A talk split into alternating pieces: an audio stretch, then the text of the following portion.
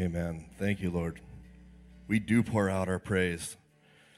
Thank you, Ryan, so much. Worship team. It's a really beautiful time of worship. Please go ahead and be seated. My name is Nate Amerson, and uh, with Anthony out of town, taking a bit of a sabbatical, I had the opportunity to speak this morning. I'm grateful for the opportunity. So, really grateful for each and every one of you that are here, anybody that's joining us online in Oklahoma, everybody that calls Free Church home. Welcome this morning. Uh, before we get started, just want to remind everyone that next week we are starting two services again. And this is going to be a really great opportunity because we're starting to actually get pretty full in one service. And like Anthony says, we have to have room to grow. If we're going to grow, we have to have room to grow. So that's why we're going back to two services. It'll be 9 and 11 starting next week, February the 5th. We will have childcare only for real little kids, uh, maybe up through three years old in the first service, and then full childcare ministries will be going on at the 11 o'clock service. So please just remember that and plug that into your schedule starting next week as uh, we go back to that. So I'm really grateful for this opportunity today. Uh, I get to uh, I get to be the cleanup hitter. I get to bat cleanup. And uh, for those of you who appreciate baseball, you know that the cleanup hitter always hits in the fourth spot in the batting order, right? So we this is a four week series. Anthony spoke, Ladina, Tim, and then now I get to bat cleanup. And for those of you like my wife who doesn't care at all about baseball and that has no meaning to you, then don't worry about it. This is just the fourth week in the series. So, so I, I am grateful for the opportunity to close out this series. Um, I think it's been so good talking about the church, and I have so enjoyed the last three weeks of this. Anthony, you remember the first week reminded us that Jesus built his church on the statement that Peter made. And each one of us is called to make that statement about who is Jesus. You are the Christ, the Son of the living God. Ladina talked about the church as hub, and I really liked this mental imagery I've been thinking about it the last couple of weeks in that we all have different things going on. We have work, we have family, we have school, we might have outreach, we might have community ministry, we might have evangelism, whatever, but all of that spoke are spokes that come off of the hub, which is church, that is the central element to everything else that we have going on. So I really like that imagery. And I really appreciate what Tim said last week about the importance of coming together as a corporate body to worship together as one. I've been thinking particularly about the imagery that he talked about with worship as one voice, one voice coming together with the voices of hundreds of people. I think that's such powerful imagery. It's all as worshiping as members of one body. So, with that, what I am going to be concluding with talking about is some of the aspects of how we do church. We talked about why we do church and why church is important and why worship is important. We'll talk a little bit about how we do church and why that's important because how we do church is one of the primary dividing factors among churches in America and in Western society. Not so much what we believe, although there's clearly some differences in what different church bodies believe, but it really, for the most part, is how we do church. And anybody who's been to more than one church knows that there's a million different ways to do church right? Some churches, it's really important to sing out of hymnals. Some churches, they only have a piano, they won't have any other instruments. Some churches say no drums. Some churches, like ours, say yes, go drums.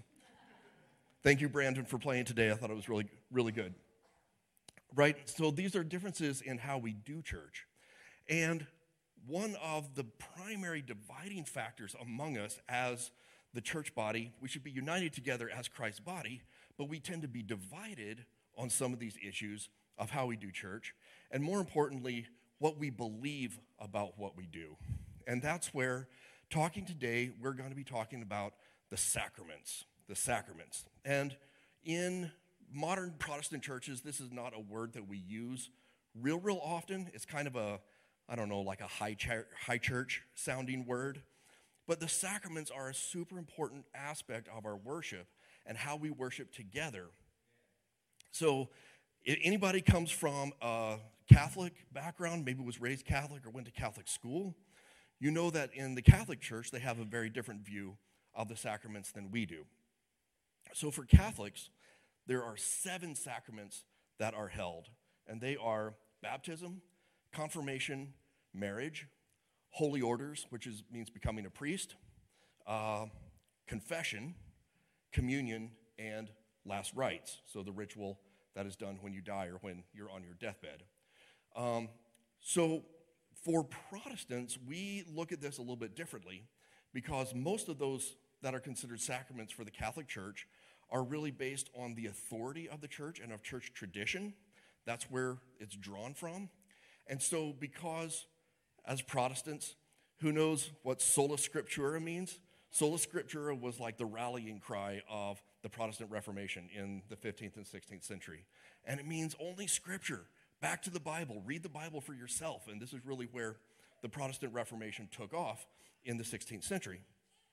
So we don't recognize as much the sacraments that are based mostly on the authority and tradition of the church, and rather ones that are based specifically on Scripture.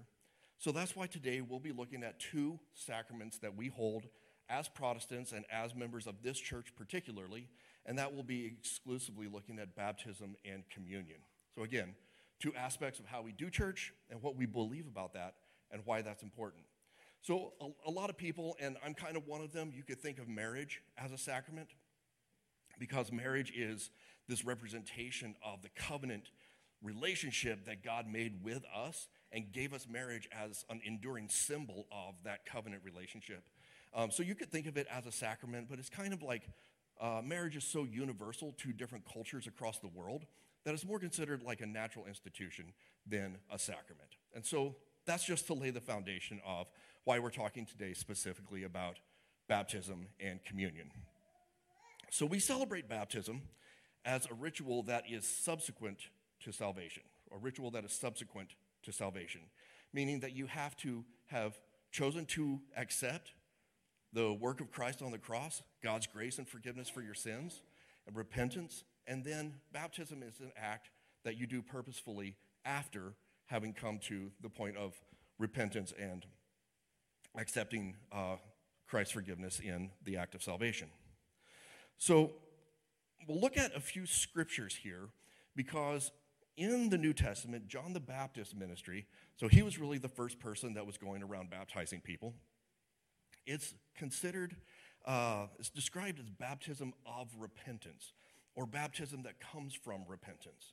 So that's why we see it as a subsequent act to salvation, is that we have to come to repentance first and then experience baptism. This is told in several different places in the Gospels, in Mark 1 and Luke chapter 3. And we'll look at um, sort of a retelling of John the Baptist ministry and his story from the perspective of Paul in Acts chapter 13. In Acts chapter 13, Paul is talking to Jewish believers, and he basically takes the time to retell the entire story of the history of the people of Israel from Abraham through the Exodus, through the giving of the law, all the way through the kingdom of David, who we know was, that was like the, the height, the pinnacle of the kingdom of the uh, people of Israel.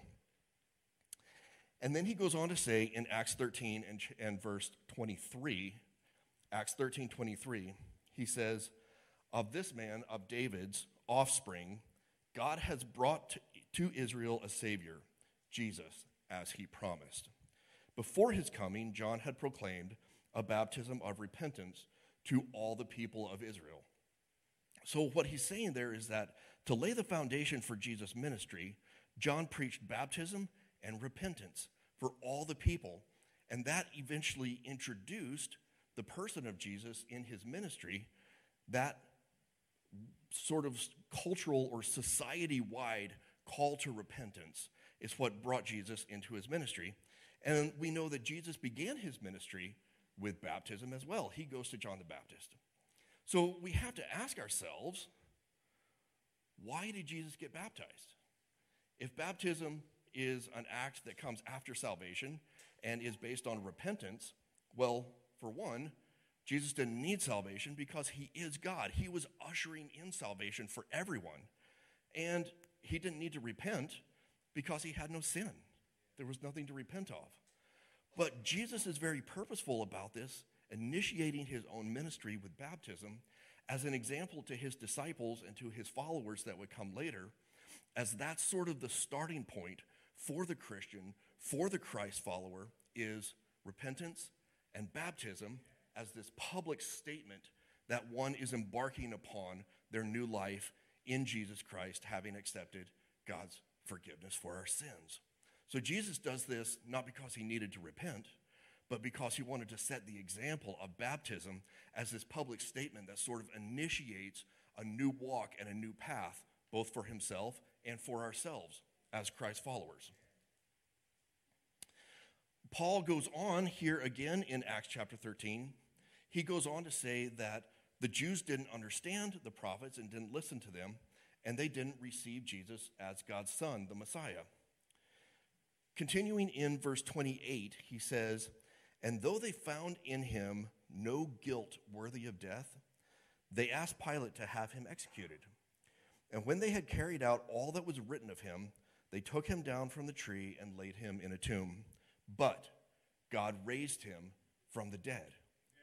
So, even here, speaking about Jesus' ministry at the very end of his life, Paul talks about Jesus going through death, burial, and then resurrection, being raised back to life in this beautiful picture of what God has done and what God will continue to do in the Christ followers, the body of Christ that would follow after him, continuing Jesus' ministry in the world.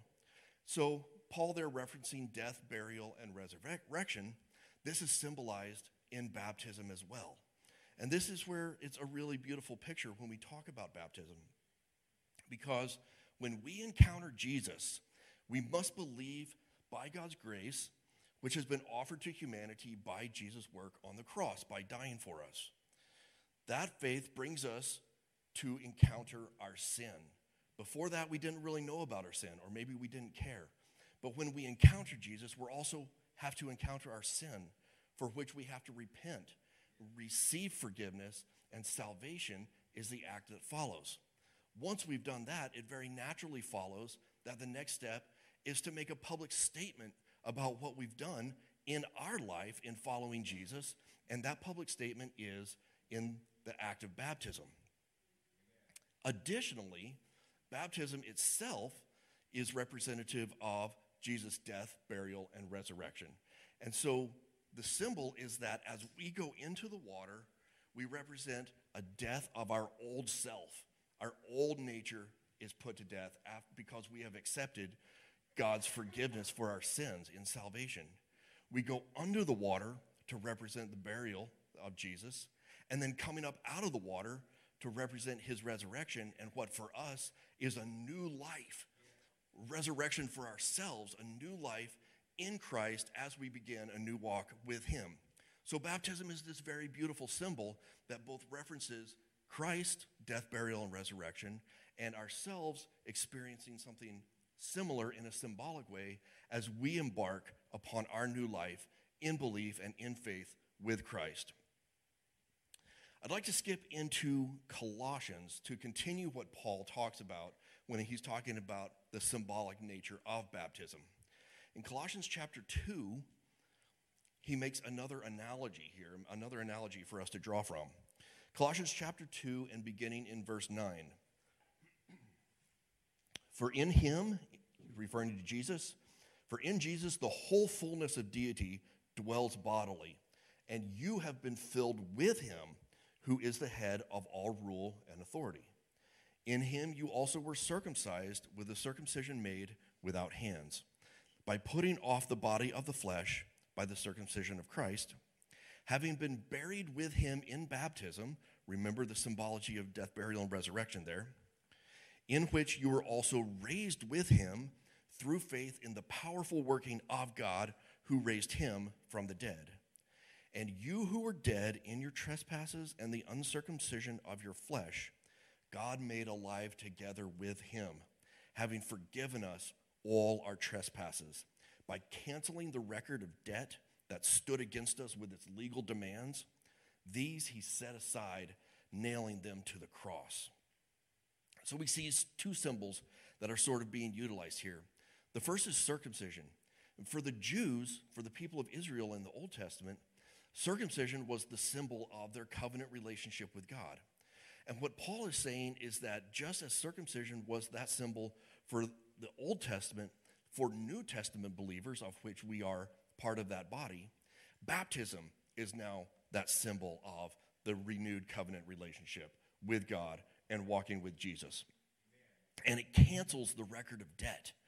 God doesn't hold our, that debt of sin against us anymore because it says he actually nailed that debt to the cross and that died with Christ's sacrifice. When he's raised in newness of life as we are coming out of baptism, that no longer has to be sort of held over our head. We no longer have that debt of sin because we've accepted Christ's forgiveness for it. And we can walk in that newness of life just as Jesus did and just as he calls all of us to. So that is really the act of baptism in a nutshell is one public proclamation of the steps that you're taking as a believer to walk with Christ and putting to death your sin, your old self, being forgiven and being raised with him. And then also the symbol of the relationship that you now have that God has called you to, to be in covenant relationship with himself. And then finally, Peter makes it very clear in Acts chapter 2 that he instructs believers to carry out this act. So it's made very clear that not only is it a beautiful picture of Christ's death, burial, and resurrection and our belief with him, but it's also, we are instructed to get baptized and to baptize others who come into faith with Jesus. In Acts 2:38, he makes these instructions very clear. Peter said to them, Repent and be baptized, every one of you, in the name of Jesus Christ for the forgiveness of your sins, and you will receive the gift of the Holy Spirit. So, God gives us the Holy Spirit to come and live with us in our hearts, to speak to us about the sanctified life that He has called us to live, a holy life set apart to Him. And the symbol of that act is baptism as we come up out of the water. And it's not to say necessarily that uh, every new believer receives baptism in the Holy Spirit at that time, although it happens. I've seen it. Um, that's not necessarily what we believe exclusively, but God has given us the Holy Spirit to come and speak to us and to live in our hearts that we might be able to walk the walk that He's called us to do. So, with that, I have to transition into talking about the second of the sacraments that we're talking about today, and that is communion. My wife said, um, my wife said, "Don't go late because nobody likes that." So, so I'm keeping I'm keeping that in mind. But there's obviously a lot here. There's a lot here. So if you want to talk more about the sacraments afterward, come and find me. Come corner me, and we'll talk more about it. But the communion is called the Lord's Supper or the Mass or the Eucharist. These terms are all used synonymously in different sectors of, of Christianity in, in various churches. Um, Millard Erickson is a theologian that I very much like. I've drawn a lot from his work. And what he says is baptism is the initiatory rite of Christianity. So that means it comes at the beginning. And then communion is the continuing rite of Christianity. So, like rite or ritual processes that, that we go through in worship is what he's referring to. So, baptism is initial, and then communion is ongoing throughout our relationship with Christ because he calls us to do that in remembrance of him. So every time we remember the Lord Jesus and we think about our relationship with him, communion is called for and is a very natural act of worship that we take place in. So, communion is the ongoing ritual whereby we refocus our relationship with God, our love toward God, and allow the Holy Spirit to lead us into the sanctified life. So, communion is, because of what's told in the scriptures, communion is very universal across pretty much all Christian churches, to include, you know, Catholic, Orthodox, Lutheran, people that worship very differently than us. They all partake in communion, but it looks very differently because of what they believe about it, what we believe about it. So, just to give an overview, we'll touch on a few of those because it's important when you're talking with other people who might have come from other church traditions. Communion is important to all of our worship, but we believe a little bit of different things about it. And so just being familiar with that is important to understand. For Catholics, the act of communion is actually constitutes a miracle each and every time the priest offers and prays over and says his ritual over the bread and the wine, a miracle takes place in which the substance of it actually becomes the body and blood of the Lord Jesus. This is called transubstantiation. This is not something that, that we believe, and I'll get to, into what Protestants believe. For Lutherans, it sounds a little bit different. They talk about the elements or the presence of the body and blood of the Lord are in, with, and under the physical elements of communion. Again, that's a little bit different than what we believe. For the Orthodox, they ask God that the materials of communion would become the body and blood of the Lord. Again, that's a little bit different than what Catholics and Lutherans believe. For Protestants, for what we believe here at Free Church, is that the materials of communion are purely symbolic. It is done in remembrance of Christ. We don't believe that it actually becomes the physical body and blood of the Lord Jesus, but is symbolic, is representative of Christ himself and of his sacrifice, um, and of the moment that he takes with his disciples at the very end of his life, where he initiates the taking of communion, the bread and the blood, and establishes that as a ritual that we are supposed to carry on. And these, that story is told throughout the Gospels in a little bit of different ways, but each one of them touches on what's called the, the Last Supper, where Jesus himself initiates this ritual of communion, the taking of the bread and wine or juice in this case. And then Paul also expounds on this a little bit differently than is told in the Gospels in 1 Corinthians chapter 11 and verse 23. 1 Corinthians 11 and verse 23. I'd like to read this.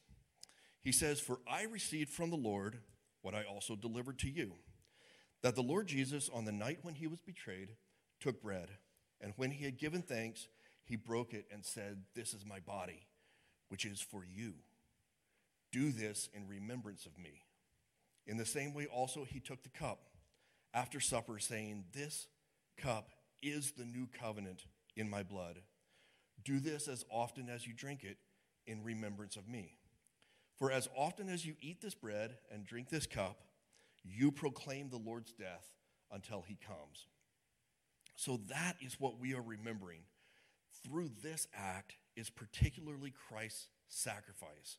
Without Christ's holy life and his sacrificial willingness to give himself to be the sacrifice for our sin, none of us would be here, and none of what we believe would have any meaning.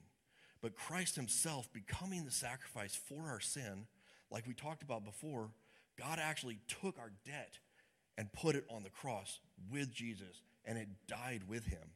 So remembering that act is the beauty of the act of taking the cup and the juice in communion, is remembering that sacrifice and renewing our relationship and our deep love for Christ based on the forgiveness of our sins, which allows us to even come before the Father in the first place.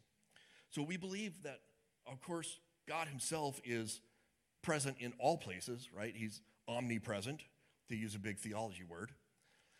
So He doesn't have to actually inhabit the materials of the communion because God is always with us. The Holy Spirit is in all places at all times. So that's why we hold that the elements of communion are simply representative of that Last Supper and of the act that Jesus initiated that he tells us to do to remember him, to remember his death and his sacrifice. In this way, it's a moment that we set aside, solemnly and seriously, to consider Christ's act, to be grateful for God's love providing a way to overcome our sin, and to be reminded of the life of sanctity to which we are called, being set apart for God. That is that holy lifestyle that God has called us to, and which we struggle to achieve throughout our life because of our sin. But in this moment, we remember the act that Christ took upon himself to enact forgiveness for all of our sins. And so we renew our love for God and again can go before the Father to repent of our sins and renew that relationship with Him that He's called us to do. So, this is not something that you should take lightly or not something that you should do without a little bit of seriousness or being solemn about it. Because Paul goes on to give some instructions about what we do when we experience the Lord's Supper, when we take communion. In verse 27 of the same chapter, he says, Whoever therefore eats the bread or drinks the cup of the Lord in an unworthy manner will be guilty concerning the body and blood of the Lord. Let a person examine himself, and so eat of the bread and drink of the cup. For anyone who eats and drinks without discerning the body eats and drinks judgment upon himself. That is why many of you are ill and some have died. But if we judged ourselves truly, we would not be judged. So he's saying, think about it for yourself so that God's not judging you for your sin. Because when we are judged by the Lord, we are disciplined so that we may not be condemned along with the world. So our sin judges us, it's still held against us. And that's why we continually have to go back to the Father and repent, apologize for our sins, and ask for forgiveness because throughout our lives, folks, I'm sorry, but we never stop sinning. It's part of our nature, it's how we're made. So we have to go before the Father and ask for his forgiveness. And that's what we do in this act as well, is remembering Christ's sacrifice and the beauty of the forgiveness that we can experience because of his sacrificial act on the cross. As a final note, I'd like to just point out that communion is this serious moment that we set aside. But you don't have to use specifically these ingredients because it's symbolic of Christ's act and we use it as an opportunity to renew our relationship with Him. You can take communion with anything. We use these as sort of a traditional elements to when it comes to communion to have something prepared. But you can take communion with anything. And I'd like to throw up my final slide, which is a cover of a book called In the Presence of My Enemies. And this is a story of a guy named Howard Rutledge, who in the 1960s was a naval aviator, and he was shot down in Vietnam, was a POW for seven years at the Hanoi Hilton, a prisoner of the Viet Cong. He was the believer, and it was his faith that got him through these years of torture, of pain, of deprivation. And his faith brought him through that and was built stronger because of it. And something that he would do is he would take just a little bit of the meager portion of rice and of water that they were given as prisoners, and he would set it aside so that once a week he would take that little bit of rice and take that little bit of water and go through the motions that we do now of communion so that he could take that moment of solemnity, set it aside to remember his relationship and what Christ has done for us in sacrifice. So I just wanted to close with that because it's a beautiful example of someone who takes that moment despite their situation, goes through the motions of taking the bread and taking the juice, or whatever it is, if it's rice and water, whatever the case might be, to remember the sacrifice that Christ has made for us.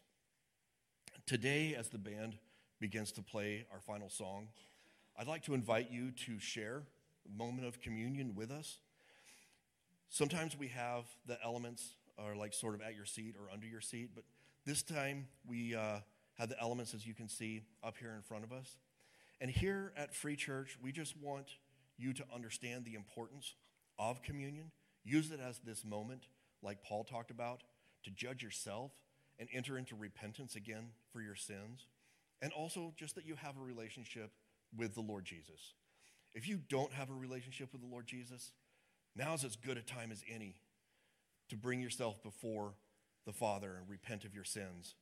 So if anyone wants to receive salvation today and forgiveness for your sins, we can do that right now just bow your heads and pray with me. Father God, I know that I've sinned. I know that no amount of work can make me righteous in your sight. But Lord, only Christ's sacrifice for my sins can cleanse me and allow me to come into your presence, your holy presence. Jesus, please forgive me for my sins. Let me come into a relationship with you. And Holy Spirit, I welcome you into my life so that the presence of God goes with me everywhere. If you said that very simple prayer, we'd like for you to come up and experience communion.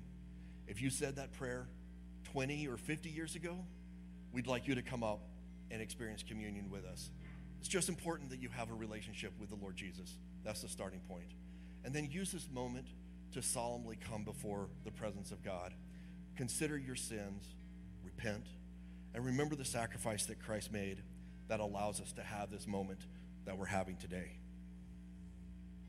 If you would exit to the outside of the aisles, cycle through, take the elements of communion, and go back to your seat. As Ryan is singing this last song, just take the communion elements on your own when you feel like it's the right time for yourself. And then we'll continue in worship, and Ryan will close us. But just remember that this is an important moment, a solemn moment of worship. And I invite you, go ahead and start coming up to take the elements of communion.